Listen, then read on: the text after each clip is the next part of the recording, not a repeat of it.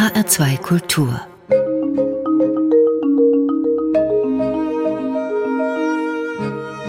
Doppelkopf Am Tisch mit Andrea Sawatzki, Gastgeber ist Ulrich Sonnenschein.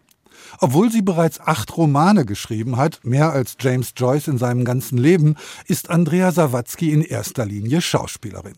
Hier in Hessen ist sie durch die Tatortkommissarin Charlotte Sänger bekannt, aber natürlich nicht nur dadurch. Sie spielt auch die von ihr selbst erfundene und in fünf Romanen durch den Alltag getriebene Gundula Bunschu in der ZDF-Reihe Familie Bunschu, aber das sind nur zwei von mehr als 40 Serien und Reihen. Außerdem hat sie in über 20 Kinofilmen mitgespielt, von denen ich mit Oliver Hirschspiegels Das Experiment nur einen erwähnen will und in über 30 Fernsehfilmen. Auch hier sei einer erwähnt, Thorsten Schmidts Scheidung für Anfänger. Sie werden später noch sehen, warum. Der Anlass, aus dem wir uns heute treffen, ist ein sehr persönlicher. Unter dem Titel ihres neuesten Buches Brunnenstraße steht zwar noch die Genrebezeichnung Roman, doch bei der Lektüre wird schnell klar, dass auch hier das zurzeit so beliebte Genre der Autofiktion zum Tragen kommt, bei dem Erinnerung und Erfindung Hand in Hand gehen oder gehen müssen, wie man will. Herzlich willkommen, Andrea Sawatzki. Hallo. Sie haben ja in all Ihren Büchern autobiografische Momente benutzt, bei der Familie Bundschuh vielleicht noch am meisten. Was unterscheidet dieses neue Buch von Ihrem ersten, ein allzu braves Mädchen, in dem ja Fragmente dieser Geschichte auch schon vorkommen? Naja gut, das allzu brave Mädchen war eigentlich der Versuch, mich an meine Erinnerungen anzunähern. Es geht mir schon seit sehr langer Zeit um das Thema unverarbeitete Kindheitstraumata. Und dieses erste Buch war also der Versuch, mithilfe einer Protagonistin mich dem Thema zu nähern, was hätte aus einem Mädchen, das mir sehr ähnlich ist, werden können, wenn alles anders gekommen wäre.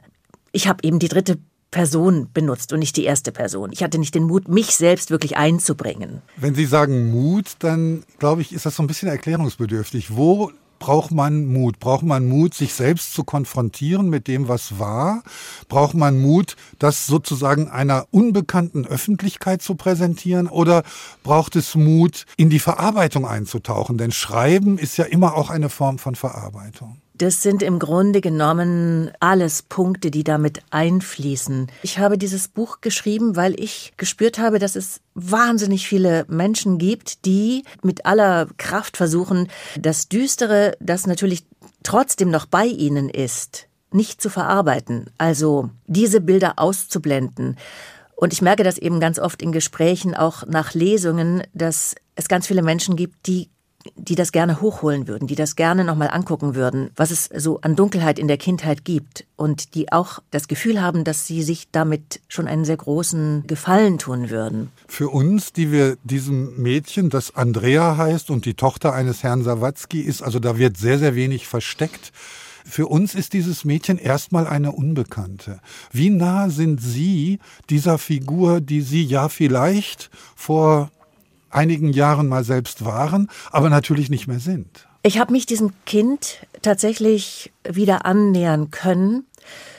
Ich habe dafür sehr viele Jahre gebraucht, weil ich als Kind unglaubliche Schuldgefühle hatte, weil ich das Gefühl hatte, versagt zu haben, weil ich das Gefühl hatte, dadurch, dass ich mit der ganzen Situation völlig überfordert war, eine Schuld auf mich geladen zu haben. Also eine Schuld in dem Sinne, dass ich aus dieser Situation ausbrechen wollte, also immer wieder überlegt habe, wie kann ich da raus? Wie schaffe ich es, meinen Vater quasi ungeschehen zu machen? Und das sind schon auch dann so Gedanken, die man als Kind hat in so einer Situation, die einem später, wenn dann derjenige Mensch, mit dem man eben überhaupt nicht zurechtkam, gestorben ist, dann kommen diese Schuldgefühle wieder. Diese Schuldgefühle, da kommen wir gleich drauf zurück. Ich glaube, wir müssen kurz skizzieren, was da passiert. Andrea, ich nenne sie jetzt mal in der dritten Person, ist unehelich geboren, wächst die ersten Jahre in Vaihingen in der Nähe von Stuttgart mit ihrer Mutter auf, in relativer Armut.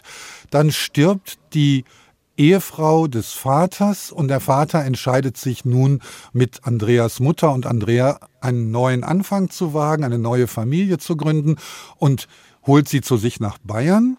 Dort aber wird relativ schnell klar, dass der Vater nicht ein gefeierter und reicher Journalist ist, sondern eher aufgehört hat zu schreiben und kein Geld mehr verdienen kann, sodass Andreas Mutter als Krankenschwester die Familie über Wasser halten muss, meistens in Nachtdiensten, sodass sie tagsüber schläft und die 13-jährige Andrea, 12, 13-jährige Andrea mit dem Vater alleine lässt, der, das stellt sich relativ bald raus, an Alzheimer erkrankt ist.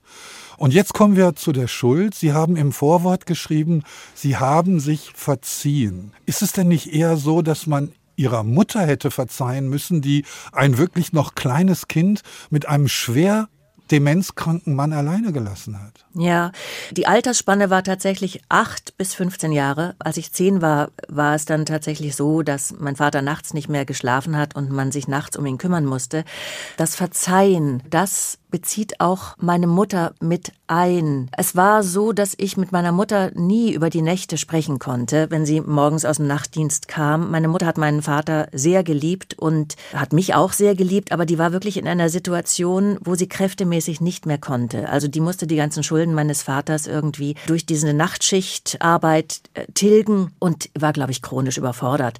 Ich habe ihr das dann nach dem Tod meines Vaters vorgeworfen. Ich habe äh, dann schon öfter gesagt, wieso hast du ihn denn nicht in ein Heim gegeben? Wieso hast du mich mit dem Mann immer allein gelassen? Und sie sagte dann, dein Vater war so ein kluger, so ein toller Mann, den hätte ich nie in ein gewöhnliches Altersheim gegeben. Wo ich dann eben dachte, na ja, aber bei mir hast du ihn dann schon gelassen. Und dadurch, dass ich uns drei immer wieder aus verschiedenen Winkeln dann angeguckt habe, konnte ich quasi ein Mitgefühl für diese drei Personen entwickeln. Vielleicht auch, weil ich nach dem Tod meiner Mutter Briefe gefunden habe, die die beiden sich vor unserem Zusammenleben geschrieben haben. Und durch diese Briefe habe ich gespürt, dass die beiden mich wirklich ganz tief geliebt haben, was ich als Kind nicht so gespürt habe. Diese Briefe haben mir quasi so meine Familie im Nachhinein ersetzt. Meine Mutter hat 15 Jahre unter Alzheimer gelitten. Ich weiß sehr wohl, was das bedeutet, was das mhm. für ein kleines Kind bedeutet. Allerdings ist mir nicht vorstellbar, weil schon als Erwachsener hatte ich unglaubliche Schwierigkeiten, eine Ebene zu finden, mich mit dieser Frau noch auseinandersetzen zu können, ohne zu sagen, mhm. die lebt in einer völlig anderen Welt und da ist gar keine Verbindung mehr möglich. Sie sagen, Andrea ist ein Kind gewesen, das sich, als sich ihm die Chance bot, für das Böse entschieden hat. Glauben Sie wirklich, dass es eine Entscheidung war? Ja, das ist vielleicht jetzt nicht wirklich das richtige Wort. Es war eher ein Weg dorthin. Als wir zu ihm zogen, war er ja schon verändert. Und wenn ich da Widerworte gegeben habe, wenn ich nicht so war, wie er es mir vorschrieb, war er mir tatsächlich körperlich absolut überlegen und hat das auch ausgelebt. Und wie ich merkte, dass er psychisch und auch körperlich langsam an Kraft verloren hat und ich quasi manchmal die Oberhand gewinnen konnte, habe ich das natürlich benutzt. Waren Sie denn jemals glücklich als Kind? Würden Sie so Glücksmomente beschreiben können, wo Sie sagen, ich war auch da unbeschwert trotz der ganzen Last? Ja, äh, also Freundinnen konnte ich ja nicht mehr haben, als mein Vater schon krank war. Wir waren ja nur zu dritt. Wir konnten keine Besuche mehr empfangen, weil Alzheimer in den 70er, 80er Jahren, das gab's nicht. Das hieß, meine Mutter und ich haben uns quasi in der Wohnung eingeschlossen und haben niemanden mehr reingelassen, weil wir immer nicht wussten, was mein Vater macht. Aber im Grunde, glaube ich, bin ich dazu geboren, ein glücklicher Mensch zu sein. Was vielleicht auch daran liegt, dass meine Mutter mir schon sehr früh gezeigt hat, wie schön die Natur ist. Also ich schöpfe nach wie vor Kraft aus der Natur und ich weiß, dass ich als Kind mich wahnsinnig auch zu Pflanzen, zu Blumen, zu Tieren sowieso hingezogen gefühlt habe und dass ich dann glücklich war. Ja, die Momente gab es, aber die hatten weniger mit Menschen zu tun. Wenn Sie die Tiere erwähnen, es gab zwei, die im Buch namentlich erwähnt werden. Mucki, das Kaninchen, und mhm. Hansi, die Wellensittichdame. Diese beiden Tiere sind schon auch so ein Moment von Freiheit. Sie leben ohne Käfig beispielsweise in dem Zimmer von Andrea. Aber sie sind natürlich auch ein Moment der ersten Begegnung mit dem Tod. Ja, und das waren natürlich auch Momente, die ich mir bis heute nicht verzeihe. Denn ich war ja bei beiden auch für ihr langes Leiden zuständig, dadurch, dass ich nicht mit dem Wellensittich zum Tierarzt gegangen bin. Und der versucht dann, den Wellensittich, den ich über alles geliebt habe, zu töten, um ihm das weitere Leiden zu ersparen, anstatt einfach mit ihm zum Tierarzt zu fahren. Aber das war mir natürlich nicht möglich, weil ich ja gar keine Zeit hatte tagsüber nach der Schule. Da musste ich ja auf meinen Vater aufpassen. Das finde ich ganz grauenhaft. Das dass mir das ähm, passiert ist, wo ich Tiere so wahnsinnig liebe. Und genauso mit dem Kaninchen, das ich dann hinten im Garten vergessen habe, in einem Karton, das dann von den Ratten zerfressen wurde. Und ich habe mich einfach nicht mehr drum gekümmert. Daran denke ich oft und äußerst ungern. Was haben Sie denn damals schon verstanden als Kind von dem Wesen dieser Krankheit? Eigentlich äußerst wenig, weil ähm, wir nicht darüber gesprochen haben. Meine Mutter hat immer nur gesagt, er kann doch nichts dafür. Ich weiß, dass meine Eltern bei einem Arzt waren, da war ich auch so ungefähr zehn und die kamen zurück und meine Mutter hat bitterlich geweint und hat dann gesagt, Papa hat Alzheimer, jetzt wird alles nur noch schlimmer. Die Alzheimer-Kranken, die finden ja keine Ruhe und man muss ununterbrochen aufpassen, dass sie nicht den Gasherd andrehen und anlassen, dass sie die Toilette rechtzeitig finden, dass sie halt nicht weglaufen oder irgendwas kaputt machen. Es ist ein Job, der jetzt für ein Kind, es ist eine völlige Überlastung. Und hinzu kam ja auch, dass mein Vater mich überhaupt nicht mehr erkannt hat. Also meine Mutter hat er noch bis zu seinem Lebensende erkannt, wobei ich glaube, dass das daran lag, dass er sie mit seiner Mutter, mit seiner eigenen Mutter verwechselt hat am Schluss. Aber ich war für ihn ab dem zwölften Lebensjahr eine Person, die er siezte, die er nicht kannte und die er nicht mochte. Das war für mich entscheidend. Ich hatte von meinem Vater also nie eine Liebe erfahren, denn als wir hingezogen sind, war es eher eher so die Eifersucht, der Versuch seinerseits mich auch von meiner Mutter ein bisschen abzukoppeln, um das Leben, glaube ich, auch mit meiner Mutter ein bisschen nachzuholen, das sie ja nie hatten. Und da war also immer so eine ganz große Eifersucht zwischen uns. Und später äh, hieß es dann, ja, der ist krank. Und ich habe eigentlich immer nur gespürt, dass er mich nicht mag, Insofern, ich hatte kein Mitgefühl mit ihm. Hatten Sie nicht dann auch ab und zu den Impuls, ihn einfach laufen zu lassen? Das konnte ich nicht. Deswegen hieß ja auch das erste Buch, das ich geschrieben habe, ein allzu braves Mädchen. Weil ich war wirklich sehr, sehr streng und sehr gut erzogen gewesen. Das war für mich keine Überlegung. Ich habe zwar überlegt, wie ich ihn loswerden kann, aber ich hätte das, wenn, dann so gemacht, dass mich keine Schuld getroffen hätte. Was war denn Ihr Vater für ein Mensch, als er gesund war? War er da eine imposante Figur? Ja, ich erinnere mich an die Zeit, bevor ich ihn wirklich kennenlernte. Ich erinnere mich an die Erzählungen meiner Mutter. Ich habe meinen Vater auch manchmal im Fernsehen gesehen wo er Kultursendungen auch moderiert hat. Ich habe da zwar nicht verstanden, was er gesagt hat, aber ich fand ihn toll. Ich fand, dass wir uns sehr ähnlich gesehen haben. Wir hatten die gleichen Augen, waren gleich kurzsichtig, hatten die gleiche Schiefstellung der Zähne, hatten ein Mr. Spock-Ohr, also ein Ohr, was nach oben hin so spitzkohlartig zuläuft. Also wir hatten sehr viele Ähnlichkeiten, auf die ich sehr stolz war. Ich weiß auch, dass er früher, er hatte sehr viele Freunde, er war hoch angesehen, er war sehr humorvoll, er war ein Frauenheld und es hat mir alles sehr imponiert. Und es gab auch noch manche Gedichte von ihm. Ein Gedicht habe ich ja auch im Roman ganz hinten, wo er quasi seine Krankheit spürt. Er hat unglaublich schön äh, geschrieben und er war hochsensibel. Also ich glaube, man hätte ihn gern zum Freund gehabt. Andrea Sawatzki, an dieser Stelle machen wir mal eine kurze Zäsur und kommen zu unserer ersten Musik. Ich habe mich sehr gefreut, als ich Ihre Musikwünsche gelesen habe, vor allem aber über das Stück von Jim Croce, Time in a Bottle. Was verbindet Sie mit diesem Stück? Oh, das kann ich jetzt gar nicht so präzise sagen. Ich, ich liebe es. Dann lassen wir es dabei und hören einfach mal rein. Jim Croce, Time in a Bottle.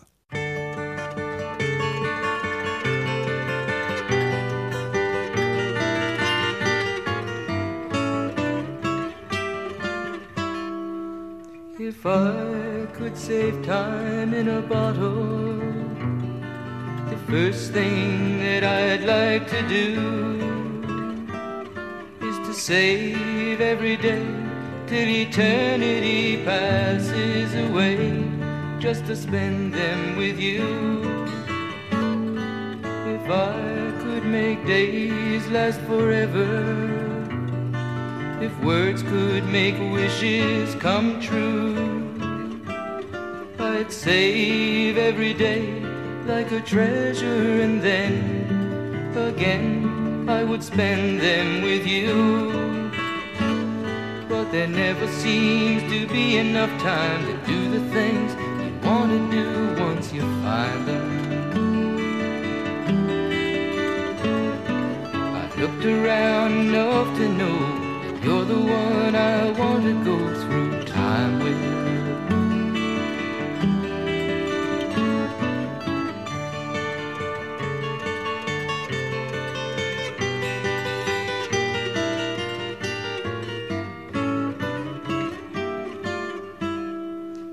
If I had a box just for wishes and dreams that had never come true, the box would be empty except for the memory of how they were answered by you. But there never seems to be enough time to do the things you want to do once you find them. Looked around enough to know you're the one I want to go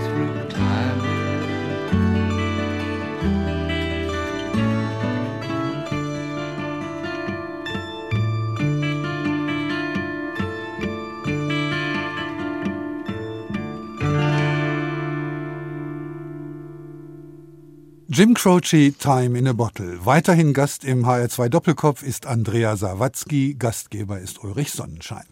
Wir haben über ihr jüngstes Buch Brunnenstraße gesprochen, darüber, was Sie dort schreiben. Nun würde ich gerne wissen, wie es entstanden ist. Sie sagen im Vorwort, es ist das Ergebnis von zahllosen Versuchen. Was hat sich in der Zeit verändert, dass es nicht bei einem weiteren Versuch geblieben ist? Ah, ich glaube, ausschlaggebend dafür waren tatsächlich die beiden Bücher, die das Thema nicht verarbeitetes Kindheitstrauma schon behandelt haben. Ein allzu braves Mädchen und blickfremde Augen, die ich da vorgeschrieben hatte. Und da geht es eben um junge Frauen, die mich quasi ersetzen und die eben große Probleme haben, sich in die Gesellschaft zu integrieren, die immer Außenseiter bleiben. Das Interessante war, dass bei den Lesungen oder nach den Lesungen so viele Menschen Kontakt zu mir gesucht haben. Und da war ich wirklich verblüfft, dass es eigentlich in jeder Familie so ganz dunkle Flecken gibt, über die man aber oftmals mit den Eltern gar nicht sprechen kann, weil die Eltern meiner Leser ja größtenteils jetzt nicht unbedingt ihren Kindern gegenüber so wahnsinnig offen waren, also was sie selbst betraf. Augen zu und durch. Das ist ja so ein Motto auch, was man eigentlich auch meiner Generation immer so einimpfen wollte. Haben Sie denn den Text stark überarbeitet? Haben Sie immer wieder gestrichen und gekürzt und verändert und sind so langsam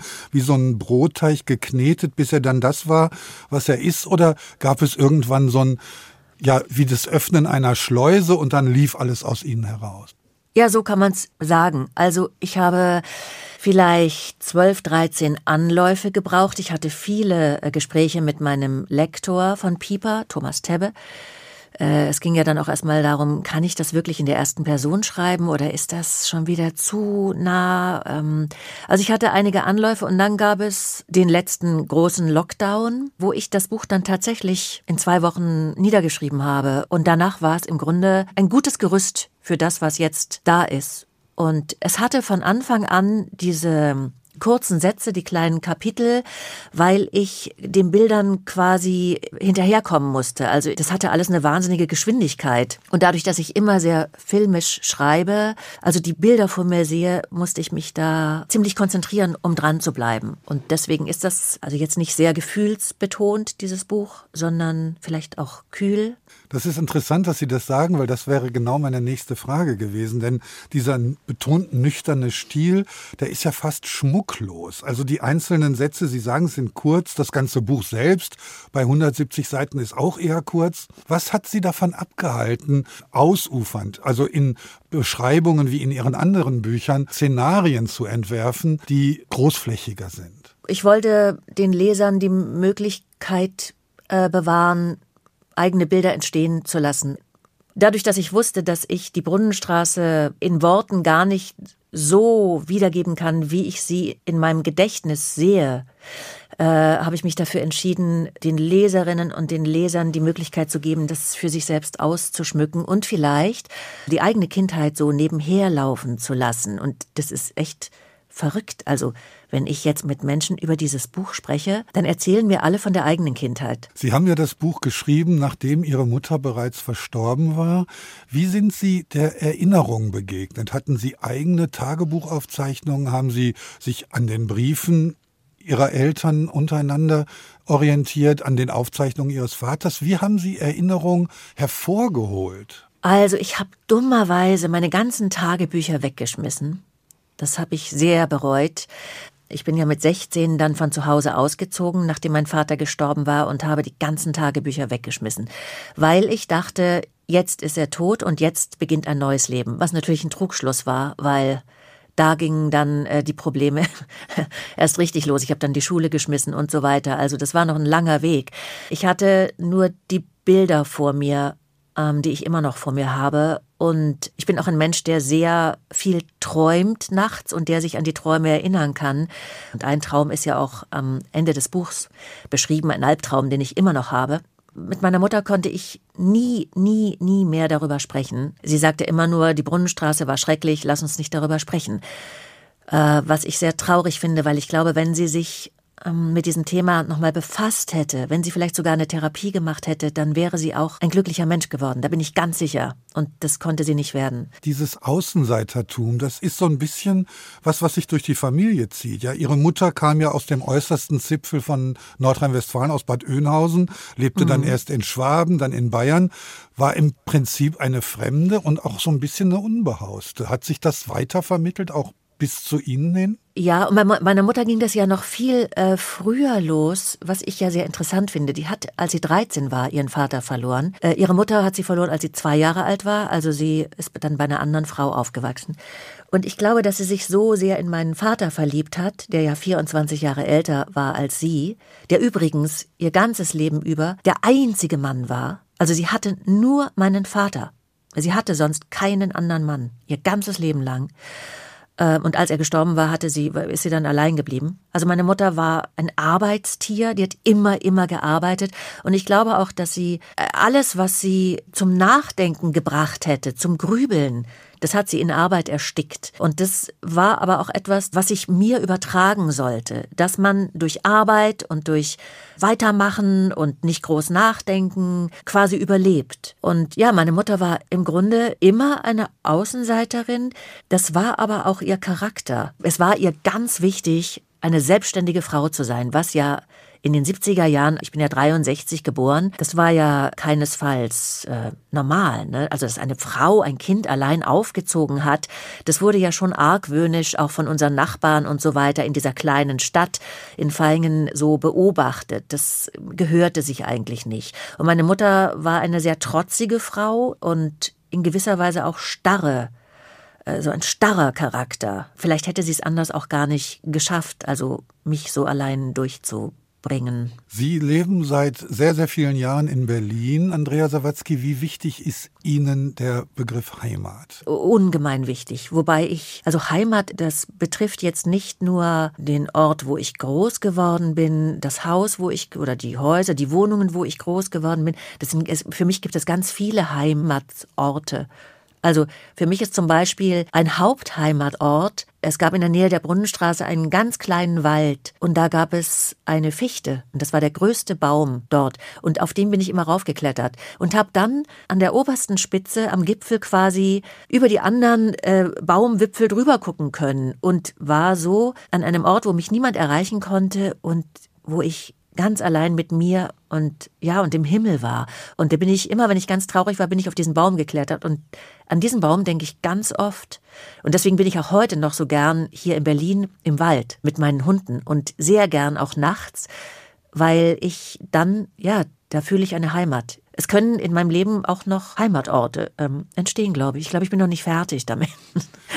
Sie, Sie leben in Schlachtensee, das ist ein sehr idyllischer, fast schon ländlicher Stadtteil von Berlin. Mhm. Ist das der Ort, an dem Sie, Sie sind ja sehr viel unterwegs, immer wieder zurückkehren, weil dort das Glück wohnt? Ja, also könnte man schon so sagen, denn dort sind unsere Kinder aufgewachsen. Ich glaube ja auch, dass ich aufgrund dessen, dass ich dann doch noch eine Familie äh, bekommen habe, was ich ja nie wollte, aber durch meine Kinder habe ich ja überhaupt mit 35 Jahren erst angefangen, über meine eigene Kindheit nachzudenken, weil ich wusste, ich werde den Kindern keine gute Mutter sein, wenn ich das Kind in mir nicht wiedergefunden habe. Und äh, ich bin meiner Familie da für vieles so dankbar, also was mich selbst auch ausmacht oder was mich jetzt nochmal neu ähm, geprägt hat oder neu beschenkt hat.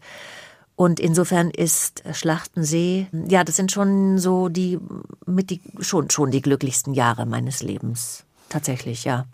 Ich habe am Anfang Thorsten Schmidts Scheidung für Anfänger erwähnt und wir haben viel über Autobiografie gesprochen. In diesem Film spielen Sie mit Ihrem Ehemann Christian Berkel ein Paar, das sich scheiden lassen will und an dem Vorsatz, alles ganz freundschaftlich abzuwickeln, scheitert. Die Figuren heißen nicht Andrea und Christian, sondern Anja und Christoph. War das ein Spaß der Produktion? Ja, das, das war natürlich, also im Grunde genommen äh, haben wir einen Stoff gesucht, wo wir mal wieder zusammen spielen konnten. Und natürlich liegt nichts näher als bei einem Paar, das gemeinhin als sehr glücklich gilt, was ja auch stimmt, da den absoluten Gegensatz zu suchen und zu finden. Also insofern ist, glaube ich, dieses Thema dabei rausgesprungen bei der, äh, bei der Themensuche. Und ähm, also ich muss sagen, dass äh, Christian Berkel auch wirklich ein fantastischer Kollege ist. Wir hatten sehr viel Spaß miteinander. Also wir drehen unheimlich gern äh, miteinander und das ist jetzt auch ähm, nicht das letzte Projekt, was wir so miteinander planen. Ist das tatsächlich so, dass wenn Sie professionell am selben Set auftauchen, dass Sie ihn dann als Kollegen betrachten und nicht als geliebten Ehemann? Ja, das geht gar nicht anders. Also wenn man in einem Team ist, an einem Filmset, da stört es ja nur, wenn man da irgendwie das Paar ist. Das stört. Also man ist dann tatsächlich nur der Schauspieler, die Schauspielerin und man ist in diesem, also die Familie ist ja das Team und das würde auch den ganzen Spaß rauben, wenn man sich da jetzt auf den Ehepartner zurückziehen würde, sozusagen. Denn man ist ja ähm, in der sehr luxuriösen Lage, mit so vielen Leuten ähm, zusammen zu sein und zu reden und äh, auch Blödsinn zu machen. Ich bin jemand, der am Set gerne auch so ein bisschen rumalbernd und äh, ja, das würde mir einfach den Spaß rauben. Also obwohl wir beide sehr viel Spaß miteinander haben, aber das ist einfach äh, so eine schöne Spielwiese am Set, dass, äh, dass wir das beide dann natürlich auch, wenn wir die Möglichkeit haben, ähm, auskosten. Hat es denn Spaß gemacht, als glückliches Paar eine Scheidung zu spielen? Ja, sehr. Es macht natürlich äh, großen Spaß. Ähm, ich meine, das Spielen macht ja sowieso so großen Spaß. Und es ist natürlich auch äh, spannend zu sehen, wie jetzt ein Mensch, den man sehr gut zu kennen glaubt, als anderer Mensch, den man ja nun nicht so gut kennt, weil er diese Figur, also diesen Menschen ja spielt, wie der dann darauf reagiert, auf einen Auslöser, den man ja nicht selbst ausgelöst hat, sondern die Figur, die man jetzt gerade spielt. Das war jetzt ein bisschen kompliziert. Aber also dadurch, dass wir ja beide nicht Andrea und Christian waren, sondern die Figuren, die wir gespielt haben, ist es natürlich so zehnmal um die Ecke gedacht und sehr interessant zu beobachten, wie der Mensch, den man eigentlich also den man so zu kennen glaubt, plötzlich durch den Menschen, den er da gerade vorgibt, völlig anders reagiert, als man es eigentlich erwarten würde. Ja, so ungefähr. Das klingt spannend. Andrea Sawatzki, kommen wir zu unserer zweiten Musik, zu dem Stück Gloria von Patti Smith, neben Frederick und Because the Night wahrscheinlich einer ihrer größten Hits. Dabei ist Patti Smith auch eine ganz nachdenkliche Autorin. Was hat Sie an diesem Stück fasziniert? Ja, ja, ich, also ich, ich kenne natürlich, äh, boah, ich finde, sie schreibt so wahnsinnig schön und sie ist so eine tolle Frau und ich folge ihr auf Instagram. Was ich ja ganz toll fand, zu ihrem 70. Geburtstag, das habe ich mir vorgenommen, das mache ich dann auch so. Da hat sie sich fotografiert, so völlig, ich meine, die ist ja immer so völlig ungeschminkt und völlig bei sich. Und sie hat dann nur dazu geschrieben, ich freue mich total darüber, 70 geworden zu sein. und das fand ich irgendwie total cool. Und ja, sie ist so eine äh, starke Frau und trotzdem unglaublich zart. Und das ist das, was mich so fasziniert. Hören wir Gloria von Patti Smith.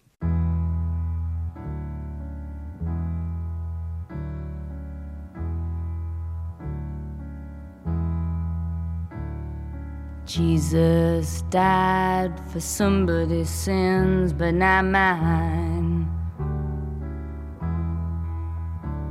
Milton, pot of thieves, wild cord of my sleeve, thick, heart of stone. My sins, my own, they belong to me, me. People say beware,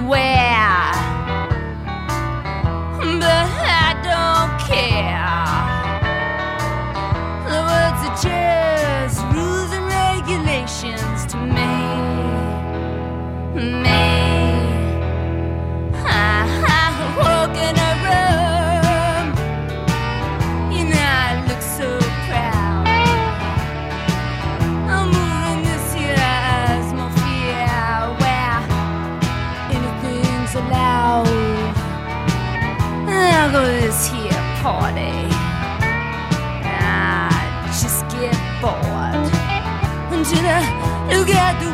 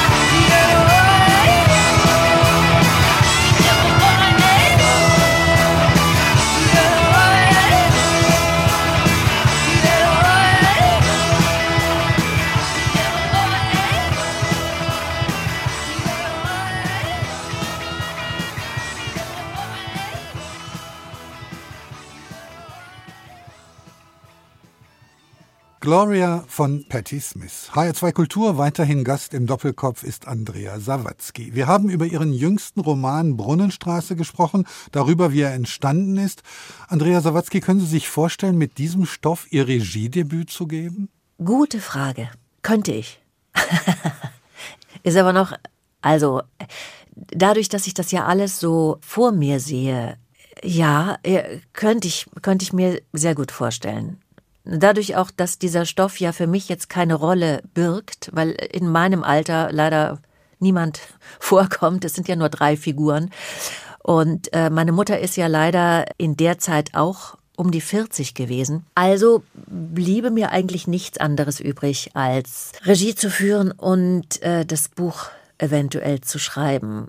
Das würde mich sehr reizen. Produzenten dieser Welt aufgemerkt. Sie haben unglaublich viel gemacht, Andrea Sawatzki. 200 Filme, ungefähr 60 Hörbücher eingelesen, acht Romane geschrieben, sind als Sängerin aufgetreten, auch bei Masked Singer, bei Pro7. Sie haben für den Playboy erotische Fotos gemacht. Wer hat in der Zwischenzeit Ihre beiden Söhne erzogen? Ich. also, das haben wir uns immer, ähm, Das haben wir uns immer gut geteilt, Christian und ich. Wir haben unsere Söhne, ich würde mal sagen, schon sehr frei erzogen, aber wir haben immer sehr viel mit ihnen, also wir haben immer das Gespräch gesucht. Und die Jungs äh, suchen nach wie vor das Gespräch mit uns.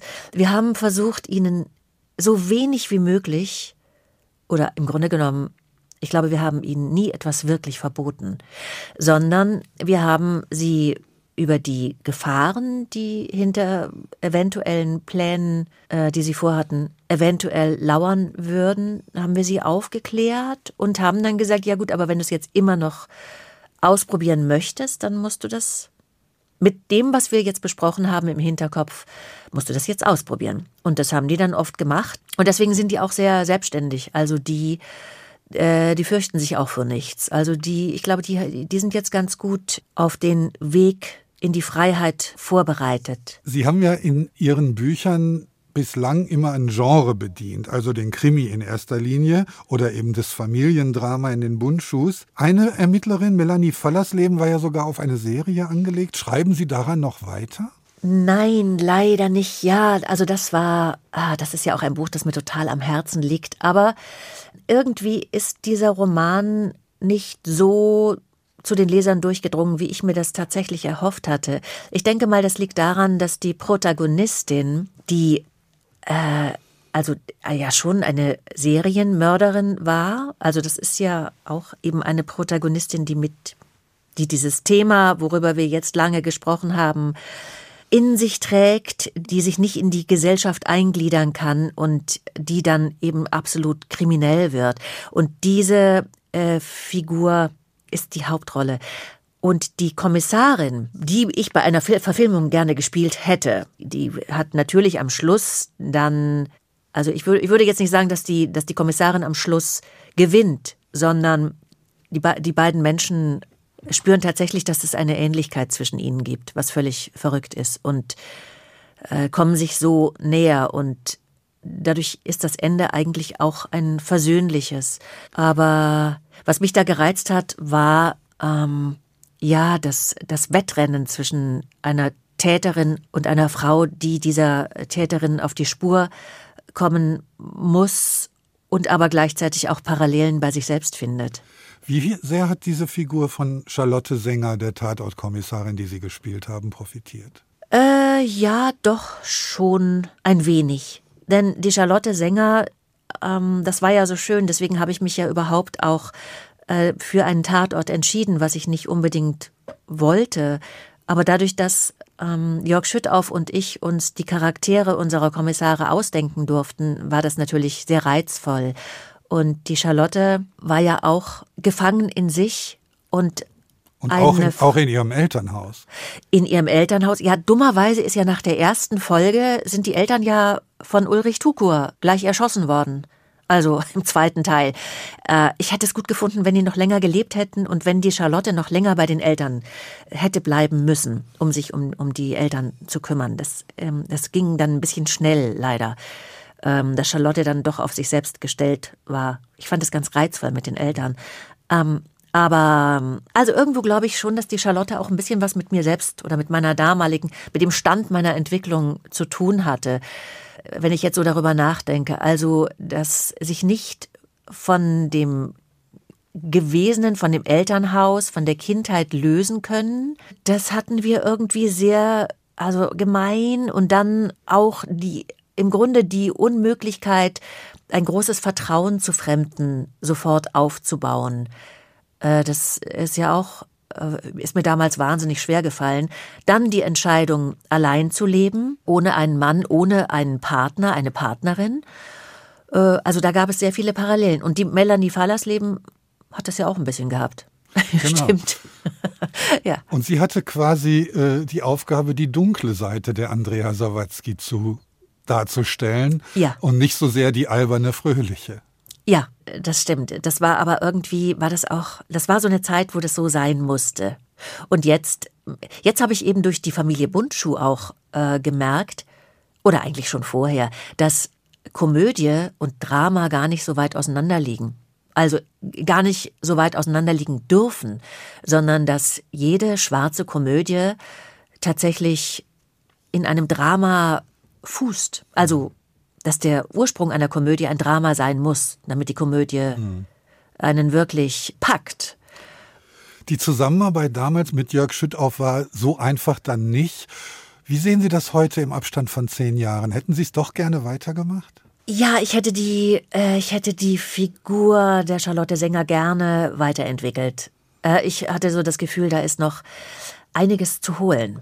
Also die war ja so gar nicht auserzählt. Und in den letzten Folgen hatte sie ja außer Ermittlungen zu leiten oder ähm, ja auszuführen, wa- war ja von Charlotte jetzt nicht mehr so viel so vom psychologischen her zu spüren.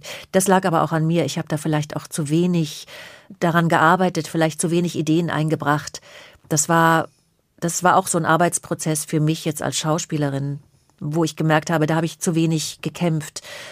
Ich glaube, da, ich, also für mich war die Figur noch nicht auserzählt. Und mich hat das wirklich sehr traurig gemacht. Und ich hatte da auch noch einige Gespräche mit dem Hessischen Rundfunk, wo, also wo ich schon so versucht habe, da vielleicht doch nochmal andere Gedanken anzugehen. Aber letztendlich war es auch gut so, wie es dann gekommen ist. Wahrscheinlich sind zehn Jahre auch tatsächlich genug als Tatortkommissar.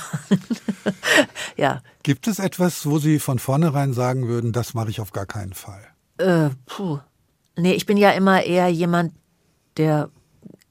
Also auch wenn Alarmglocken schrillen, das ja, ich muss es ja dann trotzdem immer machen. Das ist ganz furchtbar.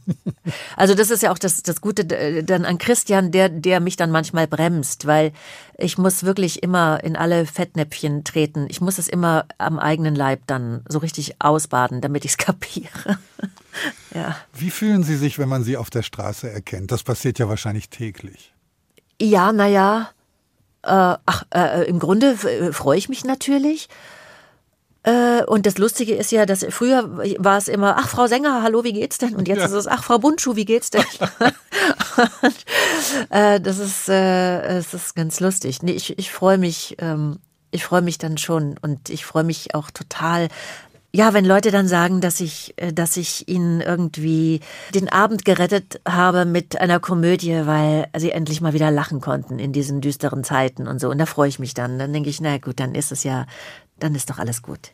Also wenn Sie Frau Sänger und Frau Buntschuh sind, Sie haben ja den Beruf tatsächlich am Ende vielleicht durch Matthias Habich ergriffen. War Ja. die Möglichkeit, in fremde Rollen zu schlüpfen, war das der ausschlaggebende Impuls? Äh, ja, ich glaube, das, das, äh, das ist schon auch das Gute an meiner Kindheit. Also eins der Dinge, wo ich im Nachhinein sagen kann, es hatte, es war doch nicht alles so nur nur schlecht, sondern äh, die Tatsache, dass ich mich für meinen äh, dementen Vater verstellen musste, um ihn nachts wieder zurück ins Bett äh, zu bekommen. Also dass ich mich zu einer Schwester Emmy äh, verwandeln musste, die hat mich, die, das war vielleicht wirklich der Ursprung für mich, für die Schauspielerei. Denn Schwester Emmy, die ich ihm dann immer vorgespielt habe, war meine Mutter, die hieß auch Schwester Emmy. Also Schwester Emmy Sawatzki hieß die. Und wenn ich dann gesagt habe, ja, äh, ich bin die Schwester Emmy, legen Sie sich bitte wieder ins Bett, der Arzt kommt gleich und Ihre Frau kommt auch gleich, aber wenn Sie weiter so einen Krach machen, weil er ja immer an den Türen rumgerüttelt hat, dann wecken Sie die anderen Patienten. Und es hat funktioniert. Da war ich elf, zwölf Jahre alt und das hat mir dann schon gezeigt, dass, ähm, dass so Verstellung eigentlich auch einen durchaus schön weiterbringen kann. Was dann wiederum ein Irrtum war, war, als ich angefangen habe mit der Schauspielerei, mit der Schauspielschule, dass ich gedacht habe, ich entfliehe mir selbst, die ich mich ja nicht mochte, indem ich andere Rollen spiele. Also ich kann mich da dadurch ähm, ausschalten, was natürlich Blödsinn ist, was ich die ersten Jahre in meinem Beruf auch voll, völlig falsch angegangen bin. Denn man kann ja gar nicht spielen, ohne sich selbst bei sich zu haben. Äh, man kann ja nicht immer nur chargieren. Man, äh, man, man kann niemand anders sein. Man ist man selbst und man wird sich immer, immer mitnehmen. Deswegen muss man an sich arbeiten, um äh, das Vertrauen zu sich wieder zu finden. Und dann ist es auch gut. Ein gutes Schlusswort. Wir sind am Ende unserer gemeinsamen Stunde angekommen. Sehr schnell ist es gegangen. Die letzte Musik für heute ist Led Zeppelins Mega-Hit Stairway to Heaven. Ein Stück, das die Welt nicht mehr vergessen wird. Was verbindet Sie damit? das ist schon in der Zeit, wo ich recht wild war, wo mein Vater gerade ähm, gestorben war und wo ich dann in den Nächten wo ich endlich frei war und wo meine Mutter im Nachtdienst war, da habe ich eine Party nach der anderen geschmissen. Ich habe am nächsten Morgen auch alles aufgeräumt, aber ich habe, ich habe nichts ausgelassen. Ich habe versucht, meine Freiheit durch äh, die Musik und durch äh, alles, was dazugehört hat mit 16, zurückzuerobern. Dann hören ja. wir rein in die Himmelstreppe von Led Zeppelin. Das ist unser letztes Stück. Ich bedanke mich sehr bei Andrea Sawatzki. Am Mikrofon verabschiedet sich Ulrich Sonnenschein.